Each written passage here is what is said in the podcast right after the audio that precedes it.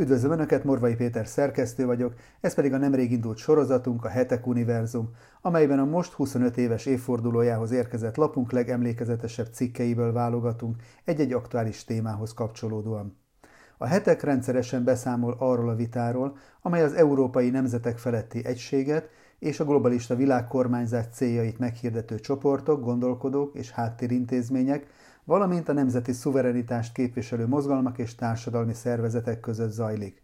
Első adásunkban a globalizmus legkorábbi élcsapatát, a jezsuita rendet mutattuk be, majd a második adásban az európai egység gondolat sötét gyökereiről, a nácik által tervezett ezeréves európai birodalomról volt szó.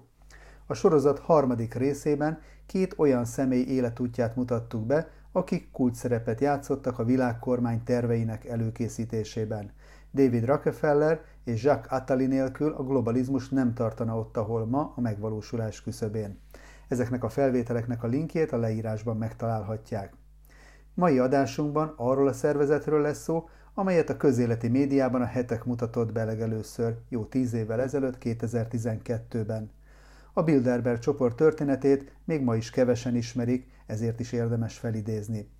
Még ritkábban említik az elmúlt évtizedek egyik legrejtélyesebb dokumentumát, a világ tervezett átalakításának részletes programját tartalmazó torontói jegyzőkönyveket. Műsorunk második felében ezt mutatjuk be részletesen, érdemes tehát velünk tartani ma is. A világ mintegy 150 gazdasági, pénzügyi, politikai és média vezetője évente egyszer rendszeresen találkozik három napon át kötetlen megbeszéléseket folytatni egymással különböző helyszíneken. A csúcs találkozót 1954 óta minden évben megtartják. A CNN és más globális hírtelevíziók a másik ismert elit találkozótól a Davoszi csúcstól eltérően mégsem küldenek soha tudósítót a konferenciára. Sokáig még a rendezvények helyszíne is titkos volt, ám az Occupy mozgalom 2012-ben először online csatornákon nemzetközi tüntetést szervezett a helyszínre. A Bilderberg csoport elsősorban ennek a titkolózásnak köszönheti azt, hogy évtizedek óta bérelt helye van az összeesküvés elméletek top listáján. Jim Mars, a téma egyik ismert amerikai kutatója, a Rule by Secrecy, vagyis a Titok általi uralom című konspirációs dokumentumkönyvében a Bilderberg csoportot a modern titkos társaságok három legfontosabb szervezete közé sorolja, a külkapcsolatok tanácsa és a három oldalú, vagyis trilaterális bizottság mellett. A főáramú média hallgatása miatt nem meglepő, hogy a szervezetet felkapták a különböző periférikus híroldalak és blogok. A tengeren túlon elsősorban az ultrakonzervatív, elitellenes fórumokon és rádiós talkshow műsorokban foglalkoznak a Bilderberg csoporttal, míg Európában inkább a szélső bal és a szélső jobboldali internetes oldalakon találgatják a szervezet tevékenységét. Ez utóbbi körök nem bonyolítják túl a dolgot. Természetesen a zsidó világ összeesküvés újabb bizonyítékaként írnak a csoportról. Pedig a Bilderberg konferenciák eredete egészen máshova nyúlik vissza. Az alapító Bernhard Holland herceg a náci párt és az SA egykori tagja volt, aki időben átállt a szövetségesek oldalára, így elkerülhette a háború utáni felelősségre vonást, sőt az új európai egységtörekvéseknek egyik úttörője lett. Bernhard hercegről még lesz szó a későbbiekben is.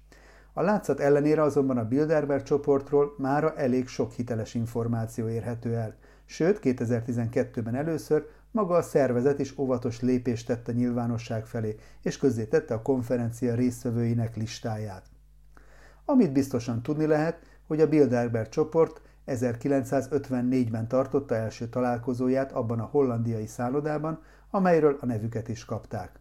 A Hotel de Bilderbergben 61 észak-amerikai és nyugat-európai prominens vendég gyűlt össze azzal a hivatalos céllal, hogy erősítsék az atlanti kapcsolatokat, amelyeket a hidegháború idején a Szovjetunió által gerjesztett marxista propaganda igyekezett sötét színekben feltüntetni, nem csak a vasfüggöny miatt, hanem a nyugaton is. Hollandia nem csak helyszínt biztosított a konferenciához, hanem ötletgazda is volt. Bernhard Herzeg mellett a holland multicég, az Unilever elnöke, Paul Rikens kezdeményezte a találkozót, Paul van Zeeland belga miniszterelnökkel együtt. Az elképzelést az Egyesült Államokban az Eisenhower kormányzat és a CIA kulcsemberei is támogatták. Már az első találkozón kialakultak azok a játékszabályok, amelyek a mai napig érvényesek. A résztvevők a nyilvánosság teljes kizárásával kötetlen formában tárgyalnak egymással. Az elhangzottakról senki sem nyilatkozhat a sajtónak, a résztvevő médiacégek és világlapok vezetői sem. A Bilderberg csoport ülései nem szavaznak és nem hoznak határozatokat, de a résztvevők igyekeznek konszenzusra jutni a napirenden szereplő kérdésekben, amelyek egyébként szintén titkosak. Ekkor rögzült az évente egyszer megrendezett találkozókra meghívottak aránya is. A résztvevők egyharmad részben Észak-Amerikából, kétharmad részben pedig Európából érkeztek, és az összlétszám a későbbiekben 120-150 fő között alakult. Az egyes konferenciák résztvevői nem feltétlenül a Bilderberg csoport tagjai, hiszen a szervezők az egyes témákhoz is hívhatnak egyedi vendégeket, akár más régiókból is. 2012-ben például részt vett az ellenzéki szíriai nemzeti tanács külügyi vezetője, vagy a Facebook legnagyobb stratégiai befektetője Péter Thiel is. Időnként magyar vendégek is megfordulnak a Bilderberg konferenciákon. Nem hivatalos források szerint a korábbi években többek közt Martonyi János, Bokros Lajos, Kádár Béla, Surányi György és Járai Zsigmond nevét említették. A csoport vezető testülete a Kormányzó Bizottság, amely 36 tagból áll. Ennek első elnöke Bernhard Herzeg volt, aki 1954-től 1976-ig vezette a Bilderberg csoportot. A kormányzó bizottság, amelynek névsora nyilvános, feladata a konferencia meghívottak kiválasztása és értesítése. A testületet jelenleg Henri Di Castris, az AXA csoport elnök vezérigazgatója vezeti, és tagjai közt van számos globális óriásbank és multicég vezetője, többek között a Deutsche Bank, a Barclays, az Airbus, a Microsoft, a Royal Dutch Shell elnökei vagy igazgatói. A kormányzó bizottság tagfelvételi tanácsadó csoportját a konspirációs teóriák híveinek nagy örömére David Rockefeller, a bankár dinasztia rangidős tagja vezette 2017-ben 101 esztendős korában bekövetkezett haláláig. Rockefeller az 1991-es Badeni Bilderberg konferencián állítólag köszönetet mondott a Washington Post, a New York Times, a Time és más világlapok vezetőinek az évtizedes diszkréciójukért, amelynek köszönhetően, idézem, a világ sokkal nyitottabb lett a világkormány gondolata felé, mert az intellektuális elit és a banki vezetők supranacionális egysége sokkal kedvezőbb az elmúlt évszázadokban gyakorolt nemzeti önrendelkezésnél. A világkormány eszméjének egyik legfontosabb szereplőjét a Hetek Univerzum egyik korábbi adásában részletesen is bemutattuk. A világ prominens vezetői állítólag a május végi, június elejé hétvégéiket rendszeresen előre szabadon hagyják, hogy akár az utolsó pillanatban is eleget tudjanak tenni a Bilderberg bizottság meghívásának. A konferenciák állandó vendége a veterán Henry Kissinger volt amerikai külügyminiszter és nemzetbiztonsági tanácsadó, aki 2012-ben is ott volt a találkozón. A Bilderberg csoport programjában kezdettől fogva kiemelt helyen szerepel az Európai Egység gondolat támogatása. George McGee volt nyugat-berlini amerikai nagykövet egy interjúban elismerte, hogy az európai közös piacot megteremtő római szerződés a Bilderberg csoport találkozóin folytatott beszélgetéseken kezdett körvonalazódni. A szervezet másik kedvenc projektje a közös európai pénz megteremtése volt. Jack Schenkman, amerikai bankvezető 1996-ban azt mondta, hogy a találkozókor az euró gondolata már sok évvel korábban beszéd téma volt, mielőtt hivatalos politikává vált volna. Nem csoda, hogy 2012-ben, amikor minden korábbinál nagyobb veszély fenyegette a közös valutát, a hivatalos meghívottak közt volt az Európai Bizottság egyik biztosa, Joaquin Almunia is. A konferenciáról a nagylapok közül egyedül tudósító brit Guardian értesülése szerint a nem hivatalos vendégek közt szerepelt Herman van Rompuy, az Európai Tanács akkori elnöke, és Jean-Claude Trichet, az Európai Központi Bank volt elnöke is. A válság forgatókönyvek között szerepelhetett a nyilvánosság előtt ritkán emlegetett verzió is, mely szerint, ha a görögök a drakmára cserélik vissza az eurót, ennek nyertesei és nem vesztesei lesznek. Bár ma, ma Görögország az eurózóna páriája, a kilépés után olyan gazdasági növekedések indulhatnak, ami más országokat is az euró feladására készíthet, írta figyelmeztetésként a Financial Times-ban megjelent cikkében Arvind Subramien brit közgazdász.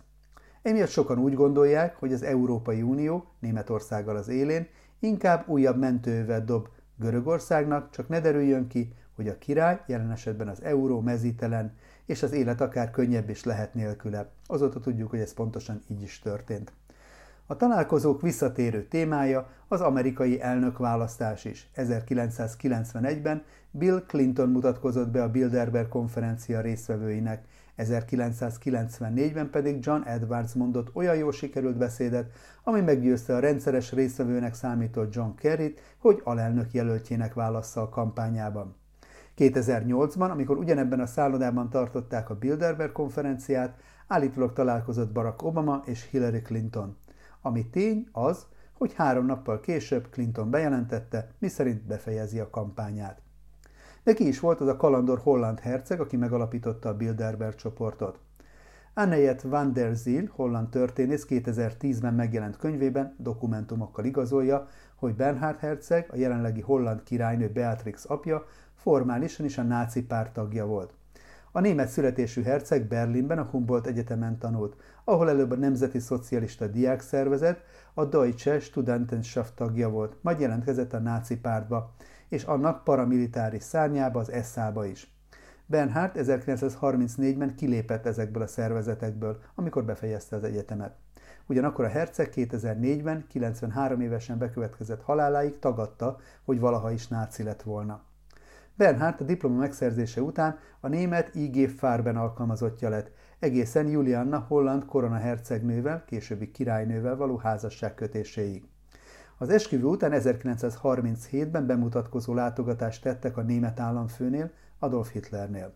A náci vezér a Bernhardtal való találkozót az Asztali Beszélgetések című memoáriában is megemlíti. A herceg nem nézte jó szemmel Hitler villámháborúját Nyugat-Európa ellen, ezért a háború kitörése után felajánlotta szolgálatait a brit titkosszolgálatnak, de ők nem bíztak benne. Pilótaként azonban felvették a brit légierőbe, ahol harcolt Hollandia felszabadítása során. Az egyik legbefolyásosabb európai politikusként 1954-ben pedig kezdeményezte a Bilderberg csoport megalakítását, amelynek 1976-ig vezetője is volt. Évtizedek óta zajlik a vita, hogy létezhet-e valamiféle mesterterv a világ gazdasági, politikai, kulturális egységesítésére és a társadalmak radikális átalakítására. A mainstream média következetesen az összeesküvés elméletek körébe sorolja az ilyen feltételezéseket, miközben a YouTube-on és más közösségi oldalakon milliós nézettséget érnek el a háttérszervezetekről, titkos találkozókról és az egyvilág létrehozásáról szóló posztok és videók. Tény, hogy sok teljesen alaptalan, rég megcáfolt úgymond információ is kering az interneten, nem beszélve a nyíltan rasszista, antiszemita rágalmakról. Az 1995-ben megjelent úgynevezett torontói jegyzőkönyvek eredete sem tisztázott, de az eltelt idő sok szempontból visszaigazolni látszik a dokumentum tartalmát. A torontói jegyzőkönyvek elnevezésű dokumentumot egy francia-kanadai újságíró Serge Monast hozta nyilvánosságra 1995 májusában. Az 1945-ös születésű Monastról nem sok hozzáférhető információ van. Amit viszont tudni lehet, azt egy 2012-es posztban a Conteo blog összegyűjtötte. Ez szerint a férfi költőként és szépíróként kezdte, majd a 80-as évek második felétől kezdve figyelme egyre inkább a tényfeltáró újságírás és az oknyomozó riporterkedés felé fordult. Eleinte Le Antik, vagyis Antik vagy Nyomozás című lapnál dolgozott, de mivel írásainak közlésétől a mainstream média többnyire elzárkózott, létrehozott egy saját hírügynökséget is, Nemzetközi Szabad Sajtóügynökség néven, ahol megállapításait és nyomozási eredményeit publikálta. Neve és munkássága akkor vált széles körben ismerté, amikor 1995 májusában egy kanadai tévéműsorban lehetőséget kapott, hogy kifejtse nézeteit. Monast olyan témákkal foglalkozott, mint a CIA által folytatott és az emberi gondolkodást, valamint érzelmeket befolyásoló orvosi kísérletek, a NASA, CIA és az NSA közös Blue Beam fedőnevű tervezett művelet sorozata, amely elektromágneses hullámok, számítógépek és globális valós idejű holografikus vetítések segítségével az emberek vallásos hitét lett volna manip- hivatott manipulálni saját céljaikra úgy, hogy elhitetik a hívőkkel a messiás eljövetelén. Murasznak hányatott élete volt, A kanadai és amerikai hatóságok számtalan zaklatásnak vetették alá. Megvádolták köztörvényes bűncselekmények elkövetésével, többször őrizetbe vették, házkutatások tucatjait tartották lakásán és irodájában, félkész anyagokat és dokumentumok köbmétereit foglalták le és kobozták el tőle, gyermekei láthatásától eltiltották, és barátai között bizalmatlanságot szítottak vele szemben. Másfél évvel azt követően, hogy a torontói jegyzőkönyvekkel a nyilvánosság elé lépett, 1996. december 3-án a rendőrség Montrealban ismét előállította. Büntető eljárást indítottak ellene rém hírterjesztés és más bűncselekmények miatt, majd 24 órára őrizetbe is vették. Egy nappal később kiengedték, de szinte azonnal rosszul lett, és másnap, december 5-én otthonában meghalt. A boncolás, amit feleségnek gyakorlatilag követelnie kellett, mert egyik kórház sem akarta vállalni, szív elégtelenséget állapított meg. Serge Monast 51 éves volt, amúgy magegészséges, minden káros szenvedélytől mentes, vallásos emberként ismerték. A torontói jegyzőkönyvek eredetéről Monász csak annyit árult el, hogy kalandos úton sikerült ezeket megszereznie. A részletekkel azért nem állt a nyilvánosság elé, mert szerinte azokkal életeket sodorhatna veszélybe. Állítása szerint a jegyzőkönyvek első része 1967. június végén született, amelyet egy 18 évvel későbbi 1985-ös tanácskozáson pontosítottak. Az újságíró azt állította, hogy az új világrend, vagyis New World Order eszméjének akkor irányítói a kanadai nagyvárosban gyűltek össze azzal a céllal, hogy kidolgozzák a következő 50 évre szóló stratégiájukat. Annyit elárult róluk, hogy a 18 részvevő közül hatan a világ hat legbefolyásosabb bankját, hatan a legjelentősebb energiakonzorciumokat, további hatan pedig a legnagyobb mezőgazdasági élelmiszeripari konzorciumokat képviselték. Miután Monasz nem sokkal ezt követően elhunyt és feljegyzései is eltűntek, a e- dokumentumok eredetét nem lehet igazolni, erre mi sem teszünk kísérletet. Egyet lehet bizonyosan tudni, hogy legalább 20 évvel ezelőtt készültek, így az 1990 után, 95 utáni folyamatok tükrében a jegyzőkönyvek akkor is figyelemre azokat esetleg Monaszt maga írta volna. A dokumentum bevezetője hangsúlyozza, hogy az új világrend több mint átfogó, radikális gazdasági, politikai és társadalmi reform. Az emberiség teljes egyesítését tűzi ki célul, annak érdekében, hogy a Föld lakossága egyetlen akarat mentén cselekedjen, természetesen úgy, mint ahogyan azt a terv szerzői szeretnék. A megosztottság teljes felszámolására a történelemben eddig még nem volt példa, bár többen kísérletet tettek erre. Ehhez szükség van mind az egyén, mind a hagyományos közösségi struktúrák, család, nemzetek és vallások kiüresítésére, hogy helyet biztosítsanak az új globális eszmék számára. A program ennek megfelelően hosszú időtávban és sok egymást kiegészítő lépésben gondolkodik. A két fő irányt azonban a mottóul választott Pánemet circenses, vagyis kenyeret és cirkusz kifejezés jelöli ki, mondván az emberek túlnyomó részét azzal lehet a kívánt irányba terelni, ha biztosítják számukra a létfenntartásukhoz és a szabad idejük kitöltéséhez szükséges eszközöket. A dokumentum szerint, ha a tömeg a megfelelő irányban áll, akkor a másként gondolkodókat, a politikai, ideológiai, vallási különutasokat könnyebb elszigetelni, semlegesíteni, vagy együttműködésre kényszeríteni. A globalista projekt ennek megfelelően a kényelem világméretű társadalmának megteremtését tűzi ki célul, amelyben a társadalom valamennyi rétege számára biztosítják a kikapcsolódást könnyen elérhető és változatos utazási lehetőségek, szórakozás, sport és szexuális élmények formájában. Az embert úgy kell irányítani, hogy azt higgye, ez a modern, és a modernitása pedig a teljesítményét tükrözi, a képességet, hogy minél többet és lényegében mindent élvezhessen, ami körülveszi. Ennek eszközei a média, a divat és a kultúra kézben tartása. Ha így ellenőrzés alatt tudjuk tartani a fiatalok, vagyis a jövő felnőttjeinek érzékeit, nyitott út vezet a politika, a jogrendszer és az oktatás mélyreható átalakíthatóságához. Hogyan valósítható meg az emberek, különösen a fiatalok életmódja feletti kontroll?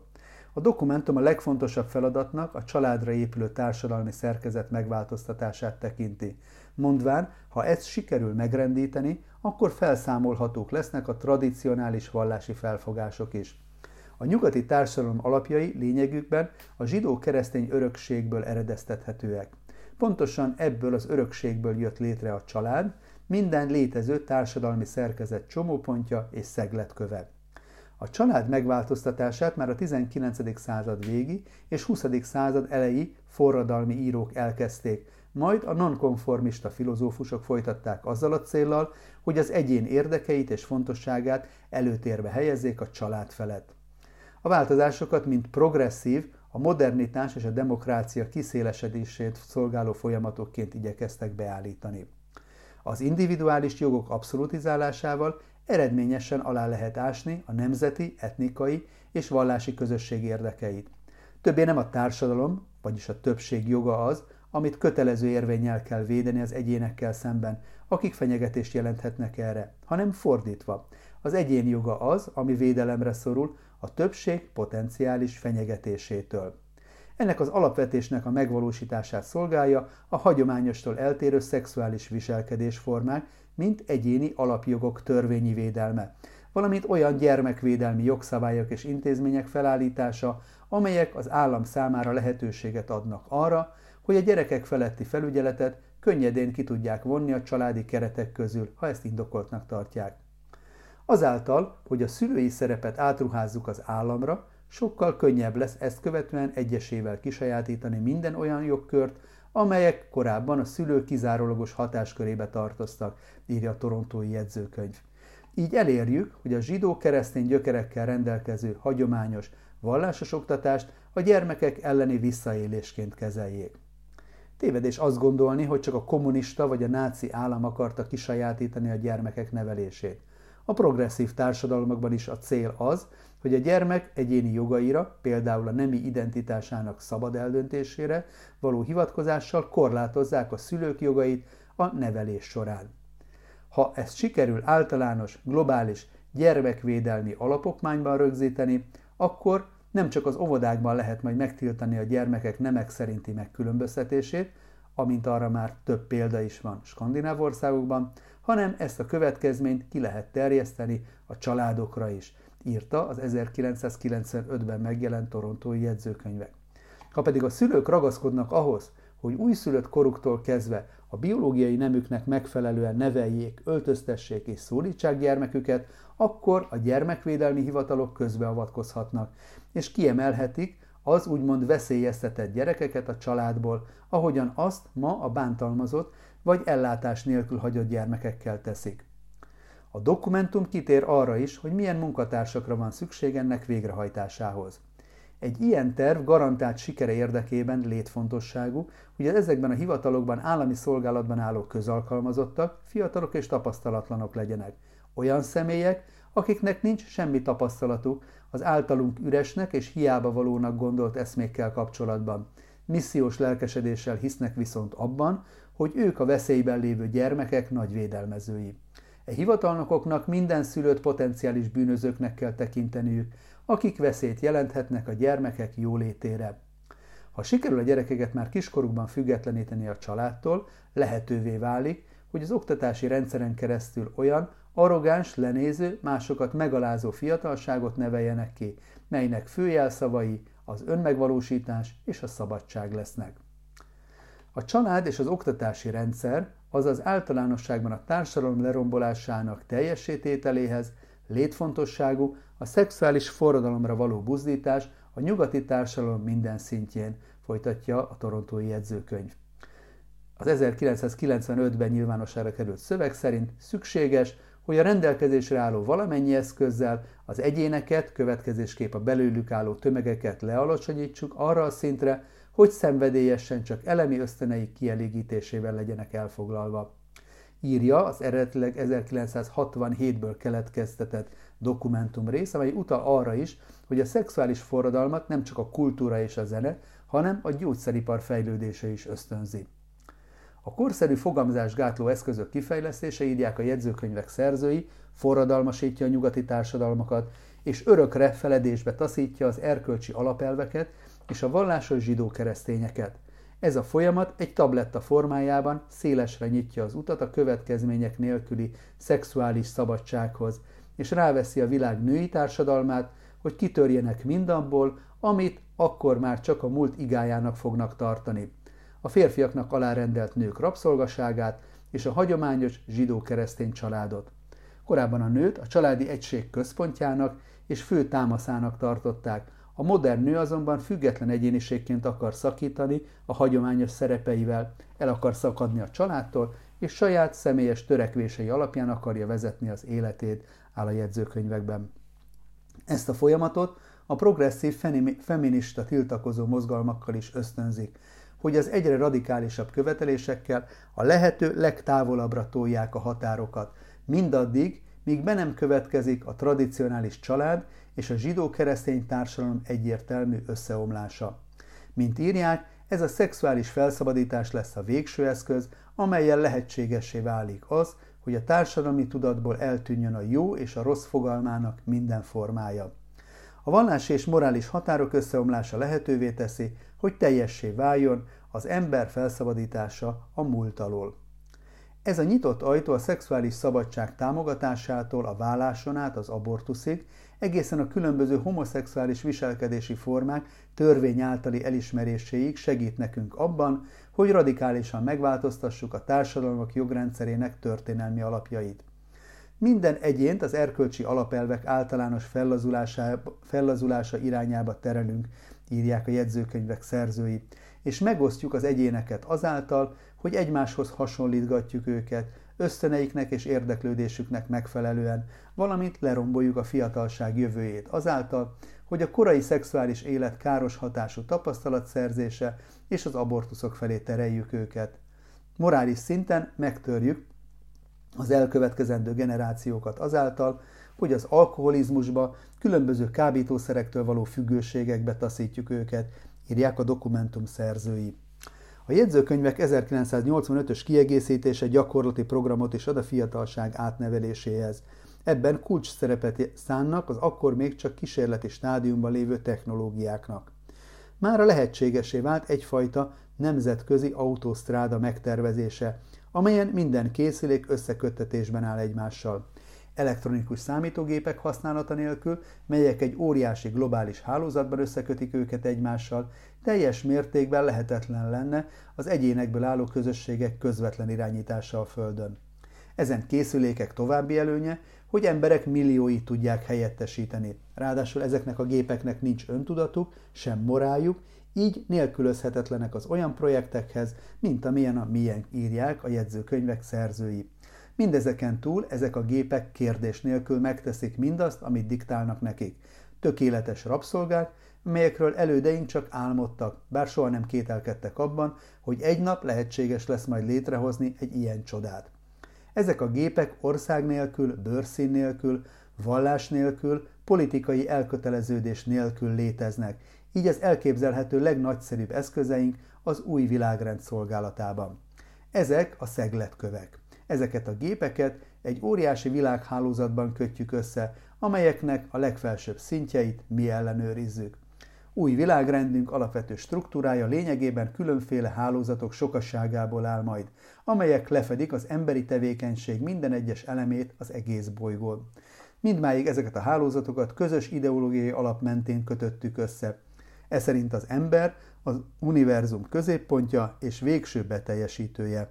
Áll a jegyzőkönyvekben, ami még akkor is figyelemre méltó előrelátás, ha a fentieket Monasz írta volna 1995-ben, hiszen a legnagyobb közösségi hálózat, a Facebook csak 2004-ben indult, és 2010-re vált globális platformá, amikor a felhasználók száma átlépte az 1 milliárd főt. A globális társadalom sikeréhez a tervezők fontosnak látják, hogy az emberek a korábbi autokratikus berendezkedésektől eltérően, ne kényszerből, hanem lelkesen vegyenek részt, mert ezáltal megszűnik bennük az idegenkedés a privát szférájuk totális kontrolljával szemben. Arra bátorítjuk az embereket, hogy testtel és lélekkel vegyenek részt ebben a globális elektronikus hálózatban. A félrevezetett embert lelöki a vak lelkesedés, hogy ennek az új világközösségnek a része legyen, azáltal, hogy csatlakozik a hatalmas számítógép hálózathoz, miközben gondoskodunk arról, hogy a számára láthatatlan felsőbb szintekről adatokat gyűjtsünk és rögzítsünk róla, amelyeket gazdagon kihasználhatunk saját céljainkra. Ebben az új globális társadalomban senki sem tud elfutni előlünk. Az elektronikus technológia folyamatos bővítése lehetővé teszi számunkra azt, hogy a nyugati lakosság minden egyes tagját minden eszközzel listázzuk, azonosítsuk és kontrolláljuk, áll a dokumentumban. A technológia iránti lelkesedést az oktatási rendszer is ösztönzi, amely a tananyagokban előnyben részesíti a műszaki ismereteket a humán műveltséggel szemben, csak úgy, mint a transhumanista szemléletet tükröző kultúra. Ha sikerül így technológiai és érzéki függőségbe állítani a fiatalságot, akkor lehetővé válik a nemzetek relativizálása, majd felbomlasztása. Ha a nemzetek megfosztatnak attól, hogy erős fiatalságra támaszkodhassanak, és attól, hogy a társadalomban az egyének egy közös ideál köré csoportosulhassanak, amelyet lerombolhatatlan morális támasztékok és a történelmi támogatás erősítenek, akkor kénytelenek lesznek a mi globális akaratunknak alávetni magukat, írja a jegyzőkönyv, amely részletezi a nemzetállamok ellehetetlenítésének gazdasági pénzügyi programját, amely a multinacionális cégeken keresztül először átalakítja, majd a megfelelő pillanatban tőke kivonás révén megroppantja a nemzeti gazdaságokat. Globális gazdaságot állítunk fel világméretekben, ami teljesen kívül majd a nemzetállamok hatáskörén. Ez az új gazdaság mindenek felett áll majd, sem a politikának, sem a szakszervezeteknek nem lesz hatalma felette saját globális politikát fog diktálni, és kikényszeríti a politikai újraszerveződést, természetesen a mi egész világra kiterjedő szempontjaink szerint, írja a dokumentum, amely azt javasolja, hogy a nemzetek kiszolgáltatottságát mesterséges pénzügypolitikai eszközökkel, például hitelcsapdákkal is növeljék. A nemzetállamok kormányait és lakosságát manipuláljuk annak érdekében, hogy ürügyet adjanak nekünk arra, hogy az IMF-et felhasználva felszólítsuk a nyugati államokat, hogy úgynevezett megszorító költségvetéseket fogadjanak el az államadóság képzeletbeli csökkentése érdekében, valamint azért, hogy fent tudják tartani nemzetközi hitelminősítésüket, ami egy teljesen elmélet és lényegtelen szempont, valamint meg tudják őrizni a társadalmi békességet, ami amúgy szintén lehetetlen feladat a számukra. Az államadóság, a nemzetközi hitelfüggőség és a nemzetek hitelminősítése, nos, ezek a fogalmak az elmúlt években szinte naponta szerepelnek a hírekben. Ha pedig a nemzetállamok mozgásterét a nemzetközi gazdaság, a globális kereskedelem, valamint a különböző válsággócok kezelésére indított költséges ENSZ programokkal sikerül a minimálisra korlátozni, akkor a tervkészítői szerint szabadon lehet alakítani az emberek gondolkodását is. Ez a független gazdaság kizárólag a mi törvényeink alapján fog működni, és ezáltal globális tömegkultúrát hozunk létre. Az általunk irányított nemzetközi média segítségével új kultúrát hozunk létre, ami azonban egységes lesz mindenki számára, és ezzel kizárjuk annak lehetőségét, hogy a jövőben bárki is újat alkosson. A jövő művészei olyanok lesznek, amilyeneket mi szeretnénk, különben nem lesznek művészek. Nem kell tehát többi attól tartanunk, hogy olyan független alkotások jönnek létre, amelyek a múltban oly gyakran veszélyeztettek minket globális törekvéseink megvalósításában. A több mint 20 éve készült dokumentum ma talán legelgondolkodtatóbb bekezdése a menekült válságok felhasználásáról szól a globális tervek megvalósítása érdekében. Ez a rész így szól. E vállalkozás feltétlen sikere érdekében garantálnunk kell, hogy ügynökeink ott legyenek a nemzetállamok kormányközi ügyekkel és a bevándorlással foglalkozó minisztériumaiban, és ezáltal mélyreható törvénymódosításokat hajthassanak végre.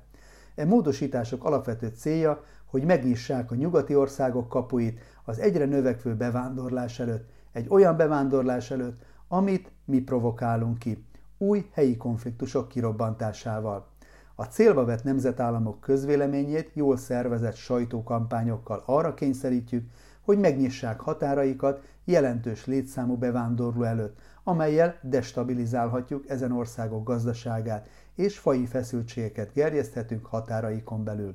Gondoskodunk arról, hogy a bevándorlók között külföldi szélsőségesek is jelen legyenek, ami biztosítja a szükséges destabilizálást, írja a Torontói jegyzőkönyv 1985-ben, vagy legkésőbb 1995-ben. Ez volt tehát a Hetek Univerzum negyedik adása. Köszönjük, hogy velünk tartottak. Hamarosan újabb izgalmas témákkal jelentkezünk. addig is kérem kövessék YouTube csatornánkat, amelyen naponta jelentkezünk aktuális hírekkel és interjúkkal, valamint a hetek.hu online híroldalunkat. Ha pedig a nyomtatott lapot részesítik előnybe, ajánlom megtisztelő figyelmükbe a most indult és 2023. január 18-áig tartó előfizetői akciónkat, amelynek fődíja egy Toyota személyautó. Akik pedig szeretnék támogatni további podcastjaink elkészítését, a videó alatti sávban található köszönet gombon tudják ezt megtenni tetszés szerinti összeggel. Előre is köszönünk minden felajánlást, és természetesen a megtekintéseket is. Viszont látásra a legközelebbi találkozásig.